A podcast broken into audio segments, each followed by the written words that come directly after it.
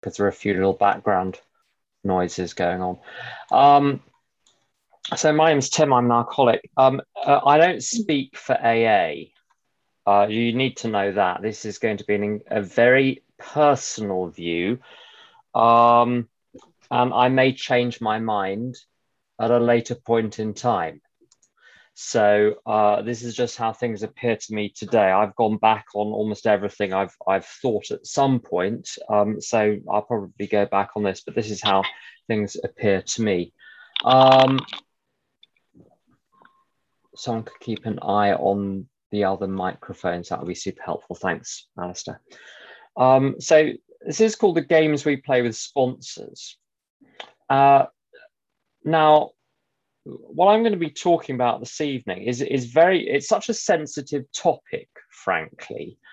Um, it's not talked about in meetings at all um, uh, because it's so sensitive. Although, if you've got a sponsor and you have sponsees of your own, as soon as you get sponsees of your own, you discover yourself talking to your sponsor far more than you did when you had your own problems. Um, and so all of this material it's not i haven't come up with anything new. I all of this has been going on behind the scenes in alcoholics anonymous since its founding. People work out how on earth are we going to deal with there's now i was a very difficult character when i got to aa and so all this everything i'm going to describe in terms of what sponsees can do is stuff i have done myself but the question is if you're a sponsor, when you're presented with it, how do you deal with it? And also, um, with these so called games, I'll come to what we mean by game in a little bit. Uh, with these games, the sponsor is as much of a player as the sponsee. And I'll come to that as well, what the sponsor's role needs. So, my view of sponsorship is, is my job is to make myself a channel for the higher power to work through me to help other people. I don't help people, a higher power helps people. I offer myself up to the process. The higher power uses uh, our knowledge and experience. Now, for the relationship to work well, the sponsor and the sponsee need to be on the same page about what the purposes, purpose of the relationship is. And sponsees won't automatically know this because sponsorship is unlike any other relationship that I know of. It's it's it has similarities with all sorts of things, but it is none of those things. It's not like therapy. It's not like friendship. It's not like anything else. So it's very important with a, a, sponsee who is particularly well with people who are new to the notion of sponsorship to set out exactly what you're there for. And of course, people are free to have whatever sorts of relationships with sponsors or sponsees that they want. This is just what I just what I do based on what I found to have worked. And I'll come to why the things that don't work don't work in a bit, which is how I got to this point. So I'm there to take the person through the steps. I'm there to provide guidance on the program and on the fellowship more generally. Uh, I think we are there to help people troubleshoot.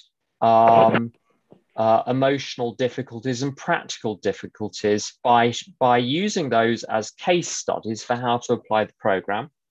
And also, it, it's I think it's absolutely the case. Uh, some people say they don't give advice. Um, if I hadn't been given advice when I was new, I would have been dead because I would have been following my own advice. If I hadn't been following the advice of other people in AA, I would have been following my own catastrophic best thinking. But there are limits to what the advice uh, is. And um, uh, most of the best advice actually just boils down to basic common sense life tips and experience. And that's the, a very good way to provide advice is simply say, well, this is what I did, this is my experience. What I'm not for as a sponsor is doing things for sponsees that they can and should do for themselves. So, looking at meeting details, finding things on a particular page in the big book, providing information that can be Googled. Um, I'm not there to provide medical advice, psychiatric advice, or psychotherapeutic advice. I'm I, am i am not there to. Some people say I need a sponsor so I can be accountable. I'm not there to be someone's accountability buddy or something. I, have never really under, understood that. I, I think, according to the big book, anyway, I'm not accountable to other people. I'm accountable to my higher power um, and to myself, and no one else can take that that from me. Uh, or uh, I'm I'm not there to plug someone else's motivation gap. If they're unwilling, I'm not there to supply the willingness for them. Uh, and I'm not there to listen to venting. Um, or as Anne Wilson Schaef, S C H A E F, calls it, emotional vomiting. um, I, with friends, we allow a good friend and I allow ourselves about 30 seconds to 75 seconds, and then we're done. My other half permits me maybe five or six seconds of venting and then says that needs to stop. Uh, I'm not there as a sponsor to hear 10 minute, 15 minute, 20 minute venting sessions. And I don't, I don't do that to my sponsor. Um, friendship and sponsorship. There's a line in the big book where it says we offer them friendship and fellowship. But I think that's uh, meant in very general terms. It doesn't. I remember I had a sponsor called Brian, He's still sober, very, very good. Uh, very wise is Brian. He's been sober a thousand years. And um, I said to him once, Can we meet for a coffee? And he, it was over the phone, but I could feel him leaning in. And he said, You know, we're not friends, don't you? Um, and a little shiver ran down my back because I'd never really, I'd never really thought that one through, but I, I was trying to treat him as a friend when he was my sponsor. So we aim to be friendly and cordial and as personable as our individual personalities allow. I'm on a fairly short leash with that one, I'm afraid. So uh, some people are much friendlier than me, so go and talk to them. Um, uh, so I try to be friendly, but it's it's. I've had lots of sponsors over the years, and all of them have had the single principle that business is business and they've, they've expressed it in different ways. They've all been very different personalities, but that is the core principle that's come down to me from every single sponsor. We're there to do a specific job, and other roles get in the way of that. Uh, occasionally, I've made the mistake of letting friendship develop out of uh, the sponsorship. Um, and in every single case it's the friendships got in the way of the sponsorship because it's very hard to challenge someone when they're your friend as well as your sponsee. There are very occasional exceptions uh, but vanishingly rare. Um, it's almost impossible to challenge someone and the person will also not be willing to be challenged by someone they consider to be a friend. You can be challenged by someone that you're not about to go out for dinner with but if you're going out for dinner with them or going on holiday with them, you don't want to be challenged by them. Um, there are ways of making it work, but that's that's for another. I think that's for another session. That that that's for those except there are exceptional circumstances. So these are general principles. They do admit exceptions. Uh, and also, one thing that I've noticed again and again and again, not just with me, but with friends of mine as well who've made friends with their sponsees, when the friendship is mixed in with the sponsorship, you usually lose both. And so it's best to pick. Pick one, pick which one is more important. Sometimes the friendship is more important, and you just go and get someone else as your sponsor. Uh, most people, most of the time, I find once you explain what I've just said, are totally fine, can understand it and follow it. And the relationship functions well. But there are sometimes some other patterns which come into play, and let's call these games. Now, the notion of games, uh, there's a, a, a writer in the domain of psychology called Eric Berne, B E R N E. And I've borrowed his term. I'm not an expert in his stuff by any means. I'm not a trained psychologist. I don't pretend to be. I think there is one in the house, but I won't out the person. Um, uh, but I found his writings very, very useful because what he talks about is how what is going on in the on the surface of the conversation is not what is going on underneath, and that there are hidden purposes to conversations or exchanges or interactions. Uh, and that that's what the real purpose is. What is going on on the surface is merely operating as a vehicle for what is going on underneath. Now, as I say, I'm not I, am not going to present a sort of strict Bernian analysis this. I borrowed the idea, I borrowed the term, and I've run with it because it helps me explain what I've experienced but couldn't put words to until I read his stuff. And what reading his stuff also helped was for me to learn how to spot and stop the games happening, but maintain the sponsorship relationship so that the benefit can be uh, accrued from it by the by the sponsee. Uh, now he calls it a game. Uh, now it's not fun. It, it, they're not called games because they're enjoyable. So it's not like Monopoly or Twister or or Kachang. Um, uh, they're not fun, but what they are, they're they're called games because they're predictable sequences of moves and counter moves, like in drafts or chess or whatever. And there is a payoff, and the payoff is the real reason for the interaction. Uh, and the kinds of payoffs, when I've played these games with people, and by the way, sometimes people talk about people, oh, so, you know, uh, Susan or Clive or George or Harry is playing a game with me. Often, what they mean by that is some deliberate deception. I'm not talking about deliberate deception here. Occasionally, there are jerks who are deliberately trying to rile you or, or deceive you or whatever. But my experience is that it's incredibly rare in in in AA. There are very few people I look back and think there was a that was a conscious plan. I in, I think in, in 99 cases out of 100, in 99 people out of 100, these patterns they're like they're like um, software programs which just start running automatically. People are not aware of what is going on, and they're not absolutely not to blame. But we we do need to to uh, identify what is going on and stop it, but it doesn't doesn't help. Uh, so this is not a sort of blamey thing that we're doing here. It's learning what works and what doesn't work. Now, with the with these games, these subconscious games, as I say, I, I've I, all the ones I'm going to talk about. I have played myself as the sponsee, and um, a sponsorship necessarily is is a little bit like a relationship with an authority figure. Now we're not authorities in terms of being further up but we are in terms of being further along. So there isn't we're not vertically above people. We're horizontally further ahead because we've been sober for longer or we've got more experience or that. So we're equals we're brothers but one of us has been around one of us has got some some useful things to share. Um, but these games, I learned to play them with authority figures when I was a kid.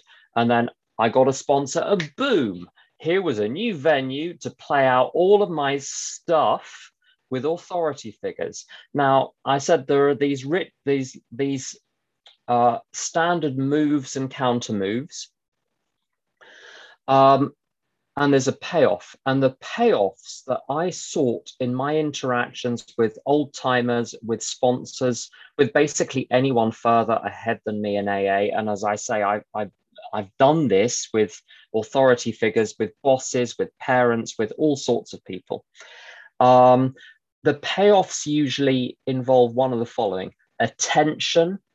I just want someone to look at me, to see me, to validate, whatever uh, validation and praise. I want to be patted on the head.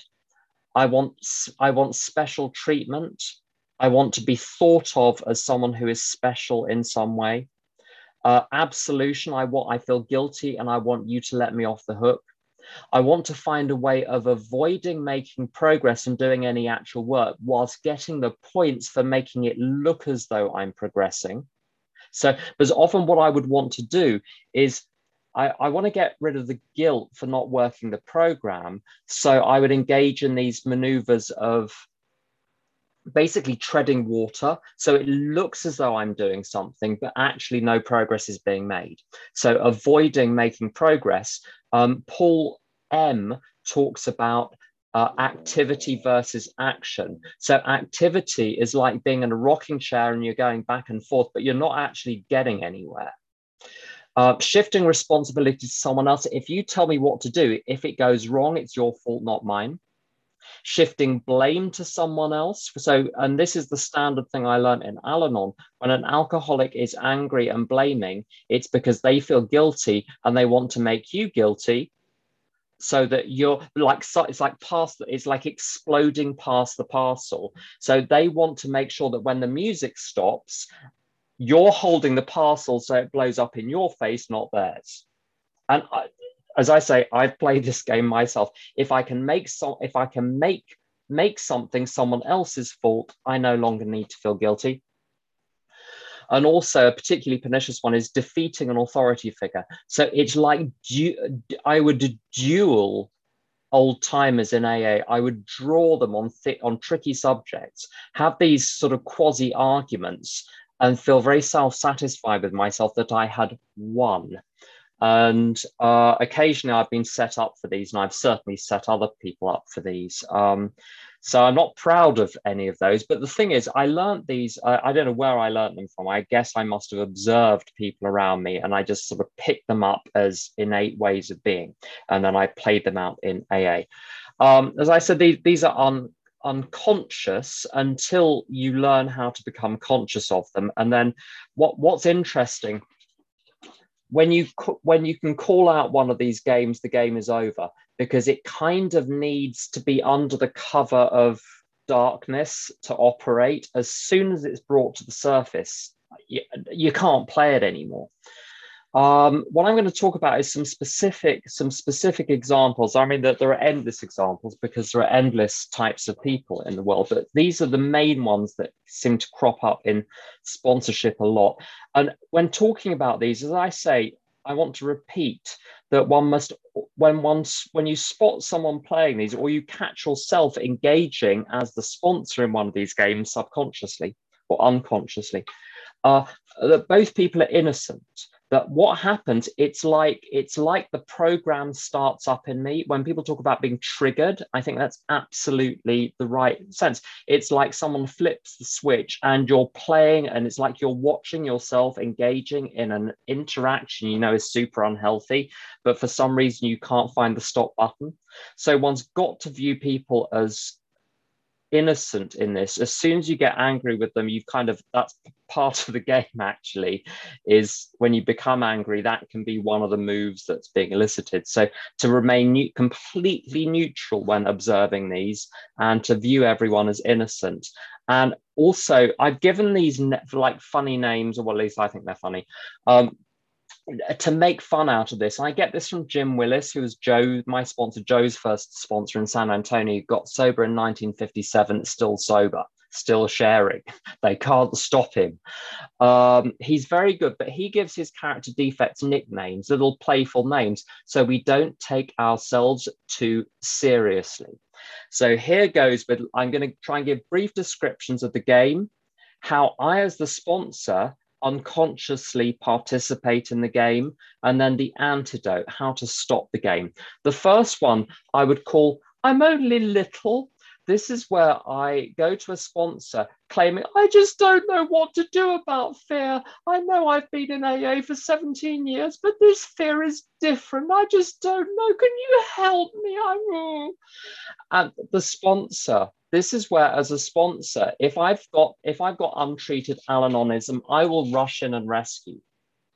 The the antidote is if you if if you you can always tell with a sponsee that a game is being played and not just a sponsee sometimes it's newcomers it's acquaintances it people in aa play these the whole time at group conscience meetings business meetings, intergroup meetings, region meetings. I won't even go near the board.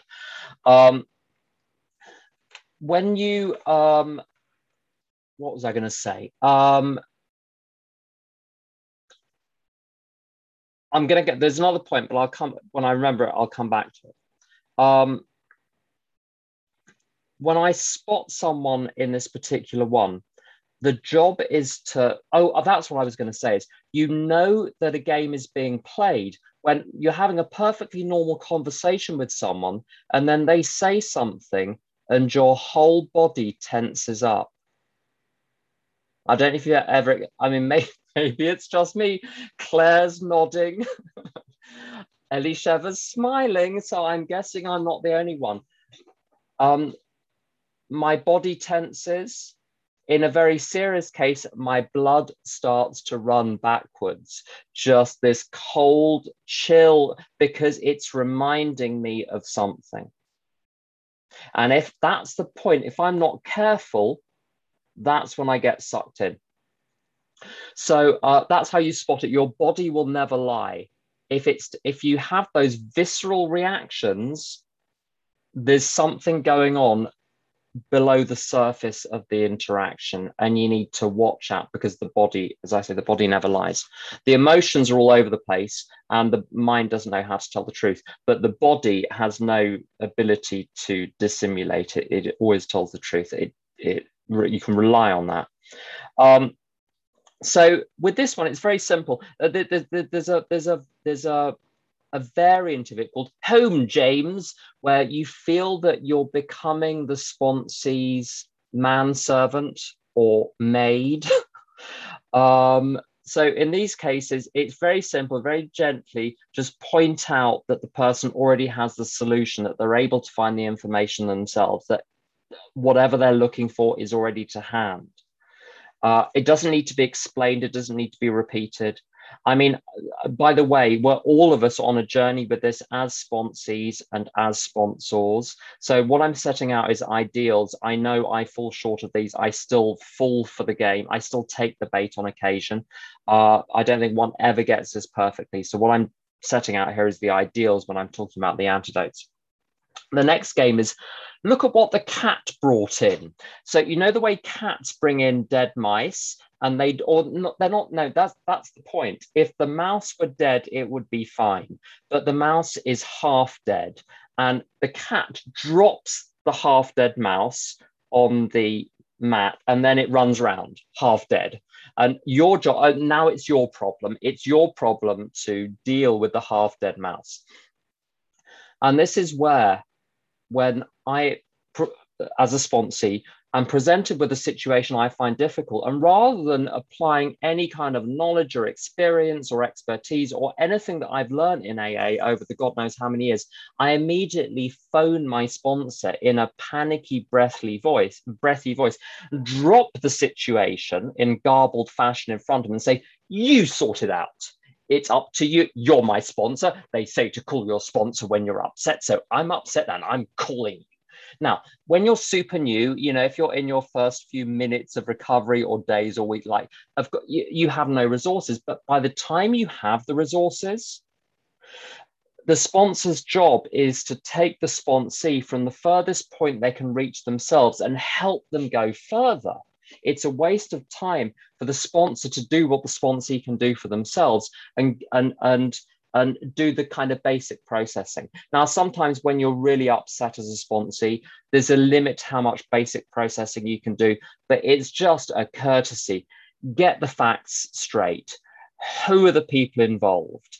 Um, dramatis personae first, blow by blow, what happened in the order that the things happened, and then say, what you do know about the solution and why you still have a problem. So there are so so rather than just you know sending the sponsee away, you show them how to pre-process a situation so that when they bring the situation to you, you can add value to it rather than doing their job for them. Amnesia is the next game. Have you ever had the situation in recovery where you talk to someone for 45 minutes about a situation or two hours and you feel so pleased at the end of it that you've really you've gotten to the bottom of it you've made the most amazing progress. You really feel that the person understood all sorts of fundamental ideas. And then two weeks later they phone up with an almost identical situation with absolutely no memory of what you discussed the last time you spoke. And there's a Clancy story about when he did a 12 step call, uh, or, or, or, rather, someone called him and said, I, I've let you down, I've let AA down, I've drunk again. Will you help me? And he goes over and he talks to this drunk all night, gets back to his house in the morning, about to have a shower, goes straight into work without any sleep or barely any sleep.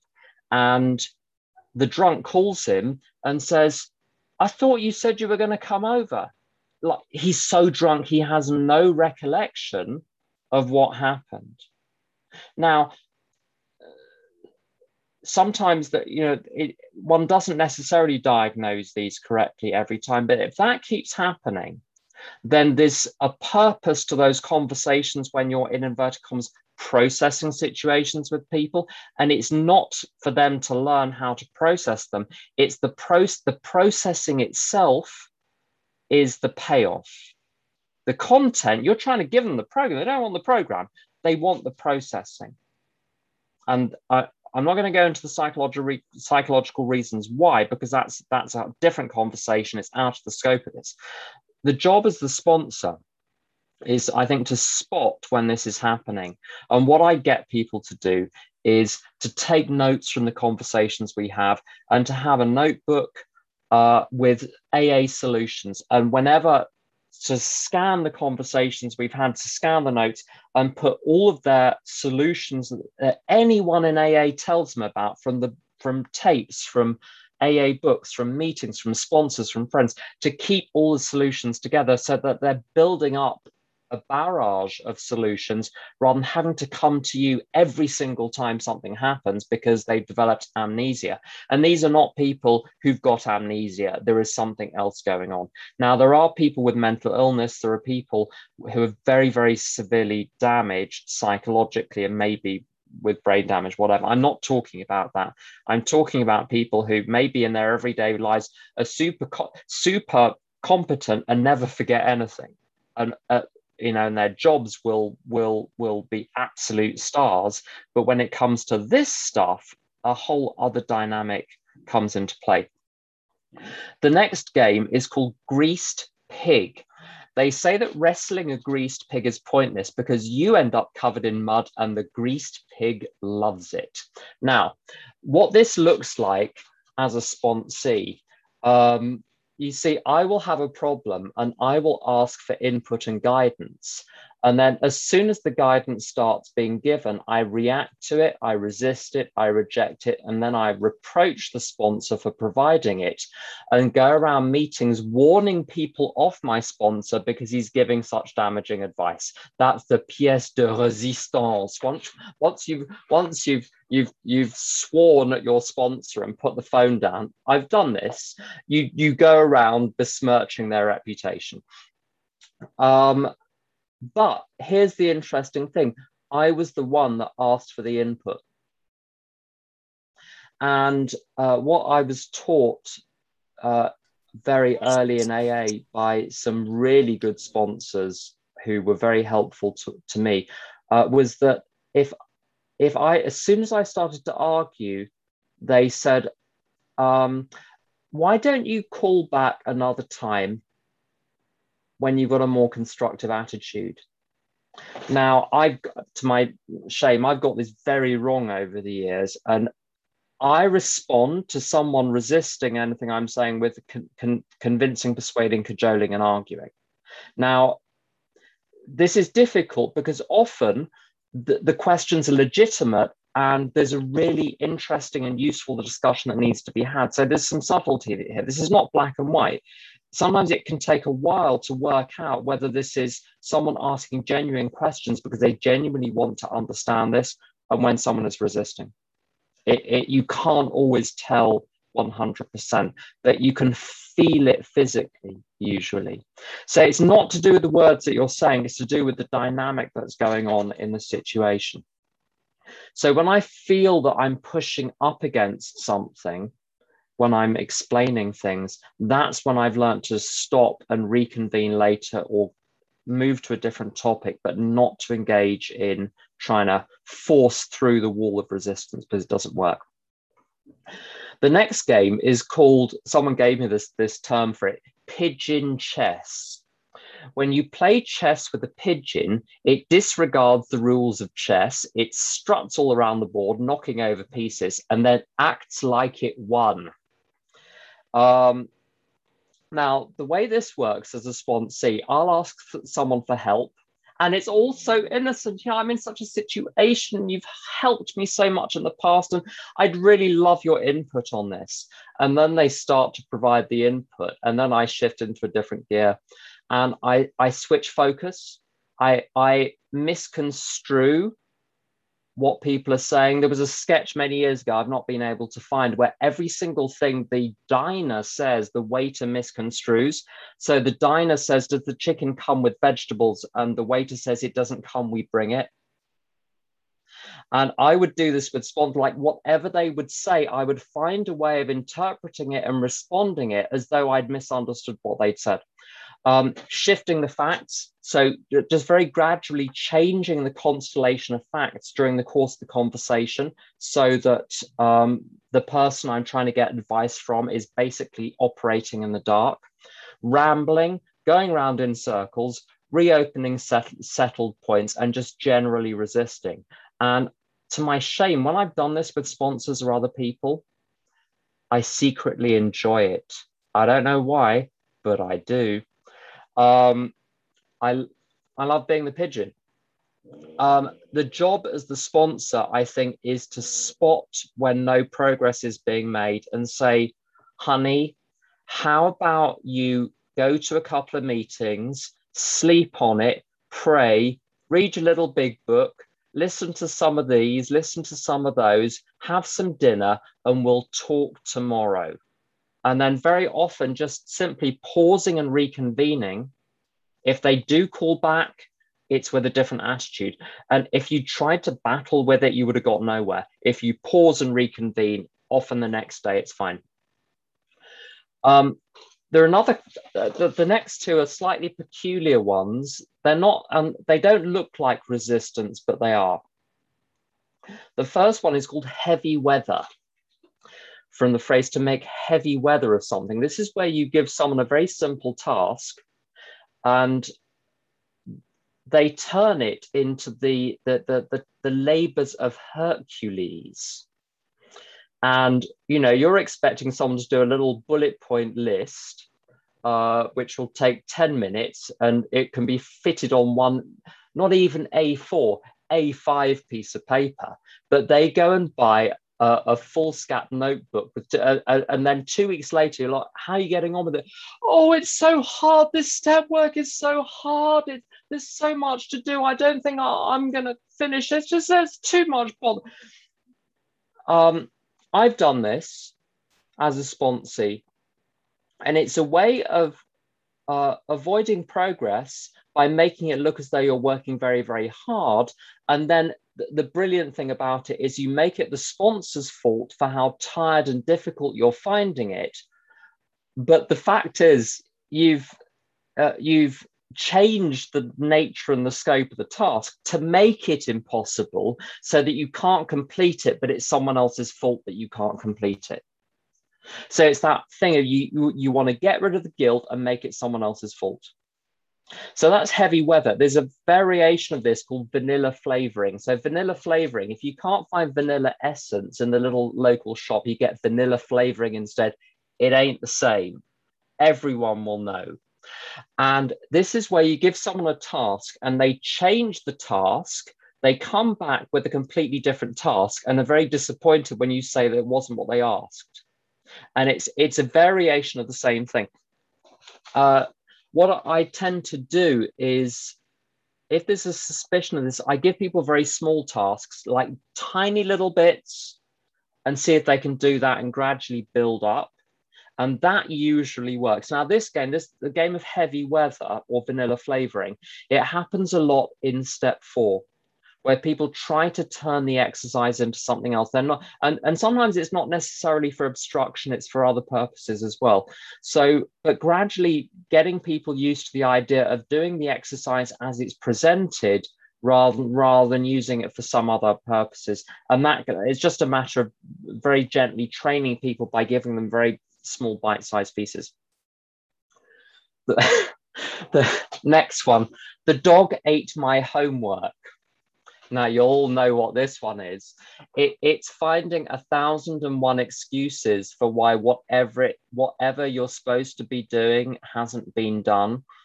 Um, and uh, if you're smart, you'll pres- you'll find excuses which are t- apparently totally beyond your control. But it's amazing when someone shifts from being unwilling to willing, how lots of things which appear to be outside their control suddenly come within their control. Um, the mistake that I can make as a sponsor here is to engage in discussion of the excuses or reasons. And honestly, uh, I've started, I've reverted to what was shown to me a very long time ago, and I resisted doing as a sponsor, which is saying, if you're willing, you'll find a way. Click, which is exactly what people did with me. If you're willing, you'll find a way. Um, in A Course in Miracles, it talks about um, hiding unwillingness behind a veil of circumstances that appear to be outside one's control. So other people have spotted it too. We have, you know, we haven't invented this. This is a well-established phenomenon. Um, job's worth is the next one uh, from the phrase something that's more than my job's worth so when someone will do the uh, it was very common within the in the sort of labor disputes of the 1970s in this country where people would refuse to do anything beyond what they were contractually obliged to do. And um, it's very difficult to sponsor someone when you feel like you're like 87 times more enthusiastic about their recovery than they are. And honestly, um, I think my, my, for this to work, my heart has to be in it it doesn't it just doesn't work when i'm mechanically going through the motions. So and i think it can sour people's experience of the steps if they kind of force their way through it when they don't want they basically don't want to do it. Uh, because first of all it never gets done properly. And if it's not done properly it doesn't go all the way in. It's kind of bounce it bounces off. Um, so I and there's a variation of this called sufferance, where people will comply, but they'll be face pulling and sighing just to tell you how horrible the task you've just given them is.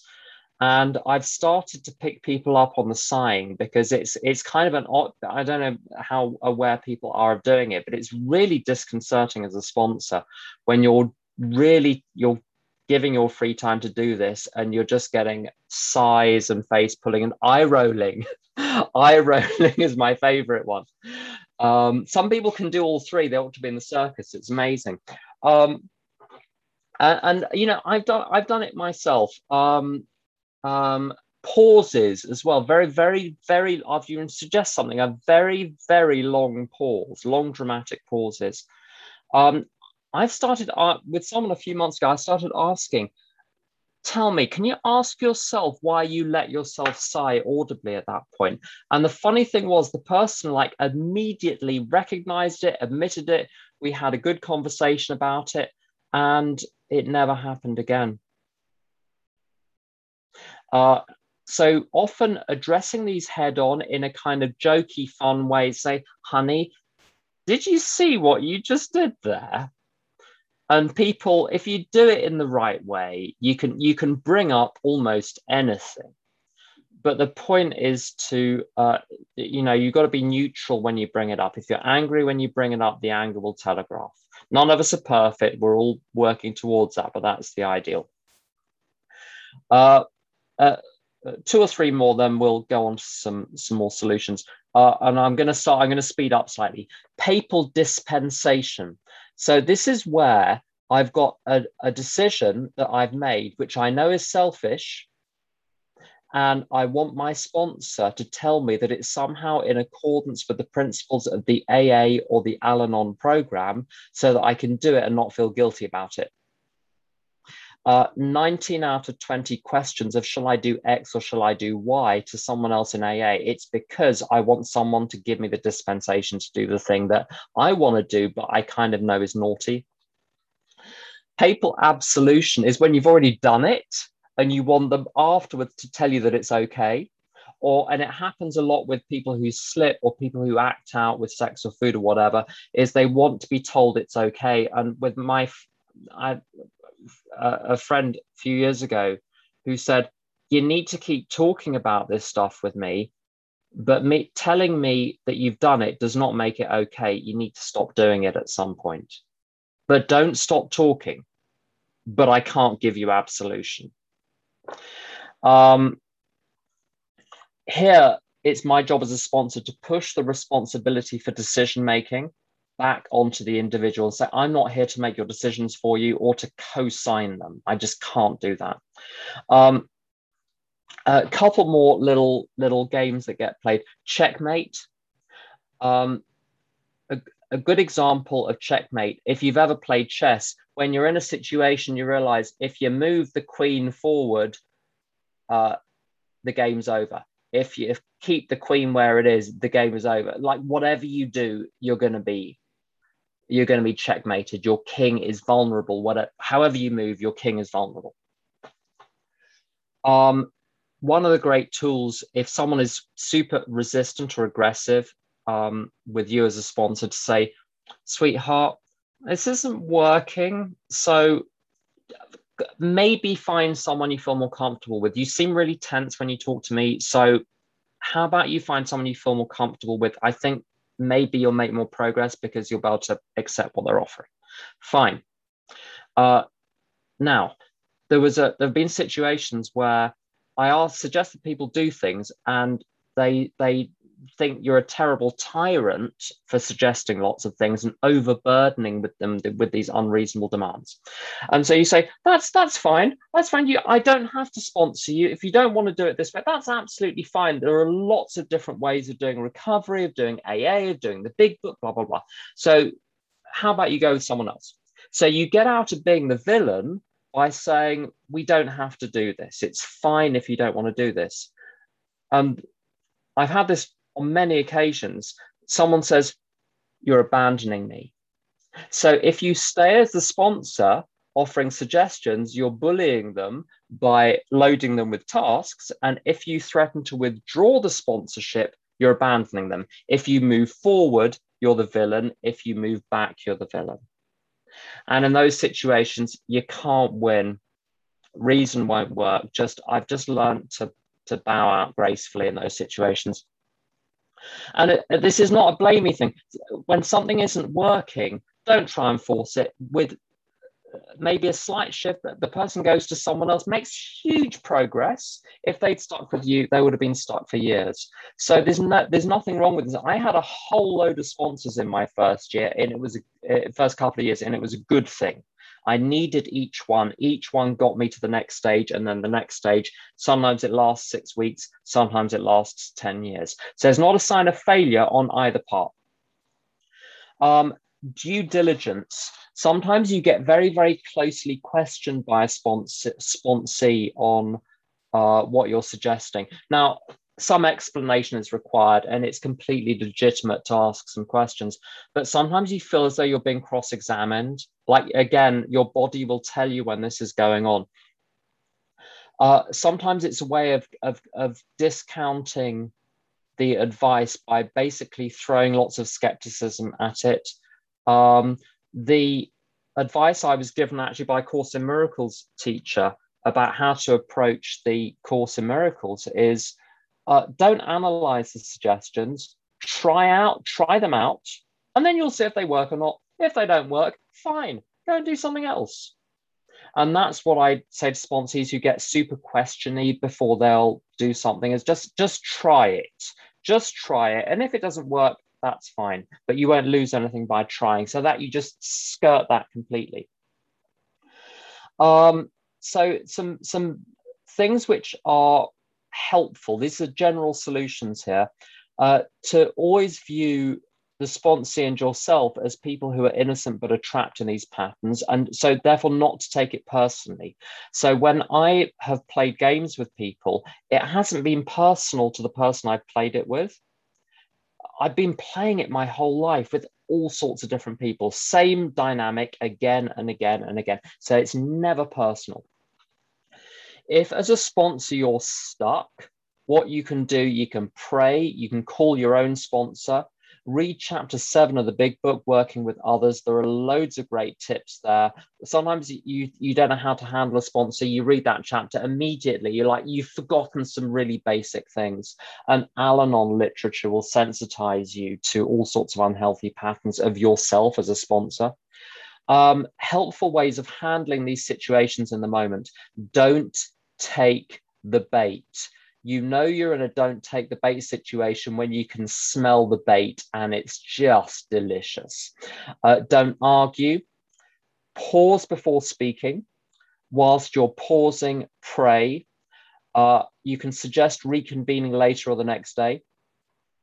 Uh, come rediscuss the purpose of the sponsorship with the sponsee. Sometimes that slips and it needs to be brought back you can gently come back to the topic at hand. So you that so when when you don't take the bait you say, you think to yourself why are we here? What is this conversation supposed to be, be about? And you bring it back to that.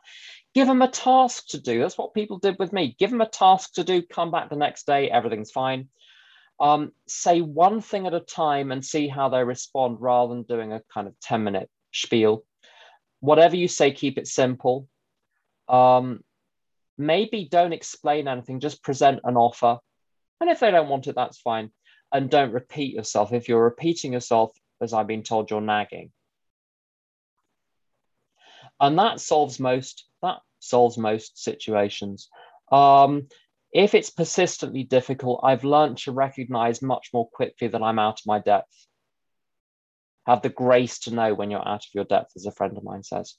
Um, and a couple of final tips. Um, you can use humor with sponsees, but make sure it's good spirited and they're up for it. Not everyone is uh, has got a super well developed sense of humor when they get sober. So you've got to test the waters gently with that one. Uh, try and encourage and give credit in the same breath as redirecting or setting boundaries. Don't answer the phone when you're angry. If your body starts to tense up during a call, don't pace around because that will make it worse sit down and if possible, lie on your back. It will change the timbre of your voice. It's very hard to shout when you're lying on your back. If you're leaking or if you're flawed, pause and say you'll call them back later. Pray for the right thing to say. And then only call back or provide input once your emotions are completely neutral and you're completely sure of the response. Whilst you're still going back and forth, don't call wait till you're clear and comfortable with the response and then uh, give it a go. And if a response feels like punishment, it is. So, and you can always ask, does this feel like I'm punishing the person? If it does, you're punishing. However much you sugarcoat it, you're punishing. So stop. Um, hold it back. There's always a better way. But the one thing I'd say at the end of this, we're not professionals, we're amateurs. If we get any of the above right, like 57% of the time, we are doing sensationally well and should get, get gold medals. We're human beings as sponsors who are taking time out of our days to try and help people while we've got all of the other shit going on. As I say, we're not professionals, we're also alcoholics with our own, you know, issues. So these, as I say, these are ideals that I haven't fully manifested. Uh, Sometimes I get them right, sometimes I don't. They're ideals to gradually inch towards, and just the awareness of these itself can be super helpful in just changing the whole dynamic. So you're not just running on automatic. Um, that's all I've got, Alistair, as far as presentation is concerned. So we've got some time for questions if there are any. Super. Thank you very much, Tim. Um, excellent. Thank you. Um, yeah, at this point, I uh, can open it up for questions. Um, we've got a few more people than uh, last week, so probably if, if you do know how to raise your hand, that would be uh, helpful, and I'll try and get you in order. If you can't raise your hand through Zoom, if you do have a question, kind of wave at the camera, and I'll, I'll, I'll hopefully get to you if, uh, if you're having problems doing that. So yeah, open up for questions.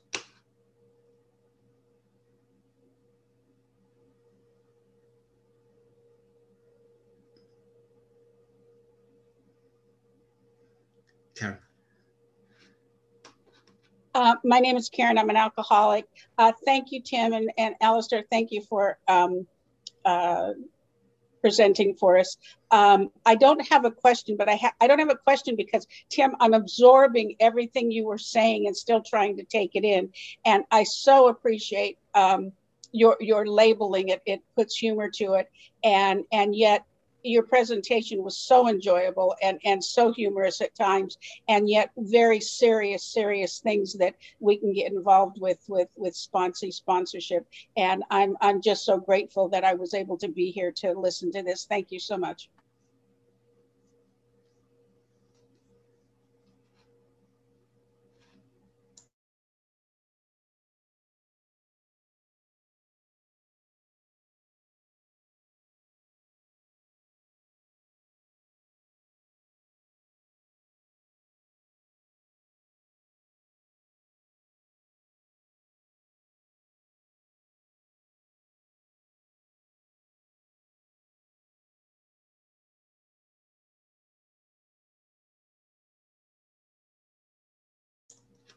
I'll jump in with one if I may. Tim, um, had any experience of someone kind of um, agreeing with the principles of the program except one?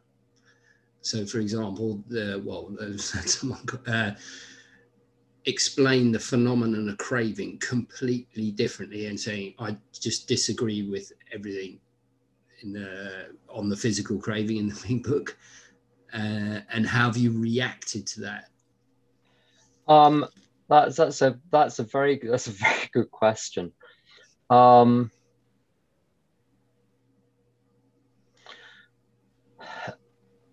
I, I had this with with st- I this actually this precise problem with someone a few years ago, and I spent months months of my life trying to put it across this person. And every time I thought it was there, it was basically like trying to make a, a, a castle out of treacle.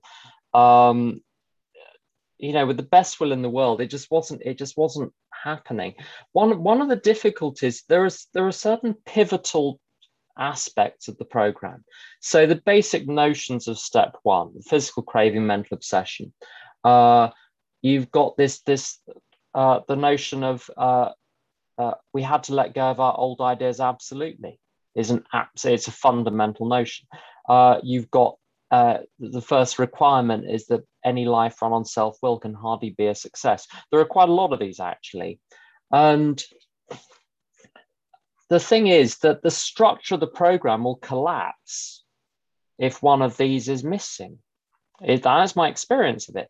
I've I I had a very rickety program because of that for years. So I go back to the um, uh, what it says in Bill's story about the foundation of complete willingness. So complete honesty, open-mindedness, and willingness. And what the honesty is, everything that I've done to date has failed. Therefore, everything must be questioned. And that's what opens my mind to something new and being willing to live as though something is true.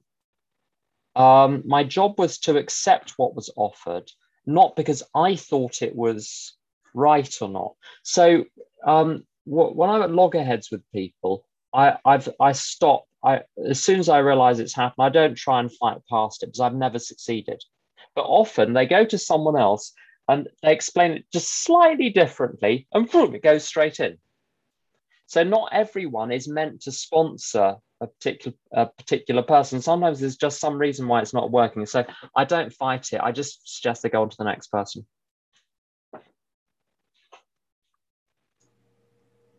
Thank you. Uh, Sarah Rivka, you have a question.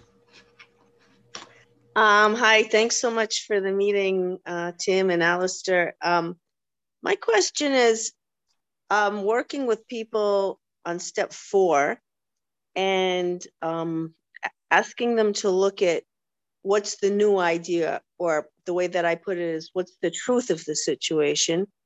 And I'm finding that some people, although they've been in the program many years, they have no uh, recovery. So they have no spiritual principles. So they can't see, they can't, they don't have anything to say there. And, you know, and then I find it like I'm just feeding things to them. And I'm wondering if you have any tips for that. Yeah, they're just, just very briefly on that. Um, I think I, I get a lot more mileage in step four from uh, recognizing where my thinking is screwy uh, or my morality, where my values are flawed, because those are the visible things. And uh, honestly, I, I think uh, Dan L says this that this is all about subtraction, not addition. So if you sub, uh, uh, Jim Willis talks about as well that you know the, the, the I don't know if it's true or not the apocryphal maybe story about Michelangelo's David that uh, they said, well, how did you carve David? He said, well, I just took a big block of marble and chipped away anything that wasn't David, and I was left with David. And I think you're left if you, if you chip away the BS, eventually you're left with the truth. And the truth is not very complicated. Sort of everyone's okay, really. We've all got slightly funny thinking, and let's all be nice to each other. Ultimately, that, that's what you're left with once you get all the rubbish out of the way. So I, I focus on on looking at getting rid of what's visible, and then the truth I think reveals itself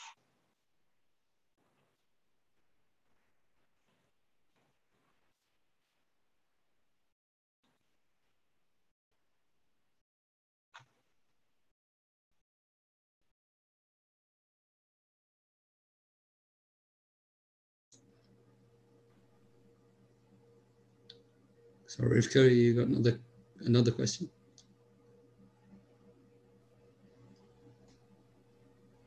No, no, I just can't get my hand down. Thank you. okay. okay. I think we, have we've, we've probably got time for one more if um, anyone wants to jump in. Libby. Hi, um, thank you, Libby Alcoholic. Um, yeah, thank you, and thank you, Tim. Um, I guess my question would be any useful tips for um, shutting down a conversation that is is a vent. Um, you know, someone venting to me. Um, I find it really hard to do that in a way that's assertive but kind and loving at the same time um, yeah. Well, it depends how aggressive they are. Some people, I, have had times where I've just, I've literally had to put the phone down because I, I can't. You try to push back, and and they, people get very angry with you. Um, what I've what what I've done, as I've told the truth, uh, I've said I'm finding this a bit difficult to listen to, and honestly, I got lost about 30 seconds in and I'm not taking in anything that you're saying. So, how about we have a conversation where we do your turn, my turn, and we'll gradually work through this? So, let's start from the beginning. Who's involved? Let's look at the people, then look at what happened and gradually break it down. Um, uh, or as I said earlier, you, you get people to just go to a meeting, have a bath, listen to the radio, have some dinner, you know, play a computer, just something to get a bit of distance and maybe come back later. Because this, that we, can, I don't think we can work with this. That's that's how I do it, and that seems to, that seems to work pretty well.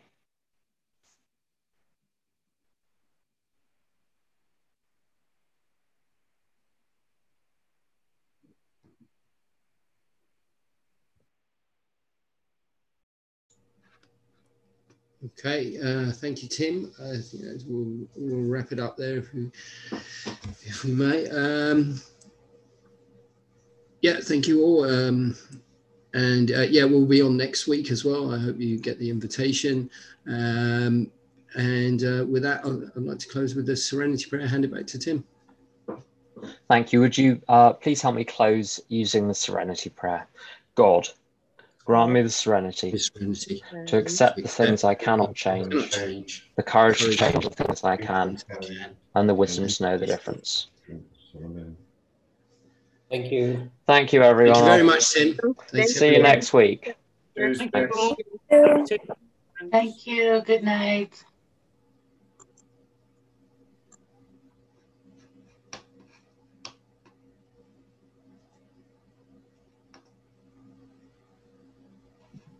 Thanks to whoever had the idea of the topic. It was great.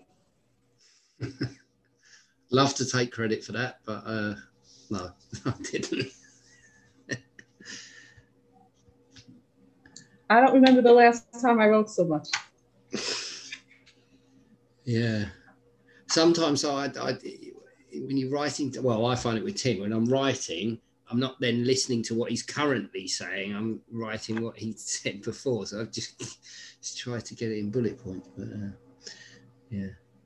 Um, actually, I have to I have to close the meeting, guys. Um, we we have a, I have a meeting on this account in a couple of minutes. But um, thank you all for joining. I hope you enjoyed, and um, Thanks. hopefully see you next week. Thanks, Alistair. Bye. Thank you. Bye, Claire. Bye, Elizabeth. Bye, Omar. Omar, see you shortly. Coming off here Yeah, yeah. I, oh, so we'll just leave and rejoin. Uh, can we rejoin in five, John? Is that all right? Yeah. Five minutes. right, mate. No Yeah, worries. See you in five minutes. Bye. Cheers.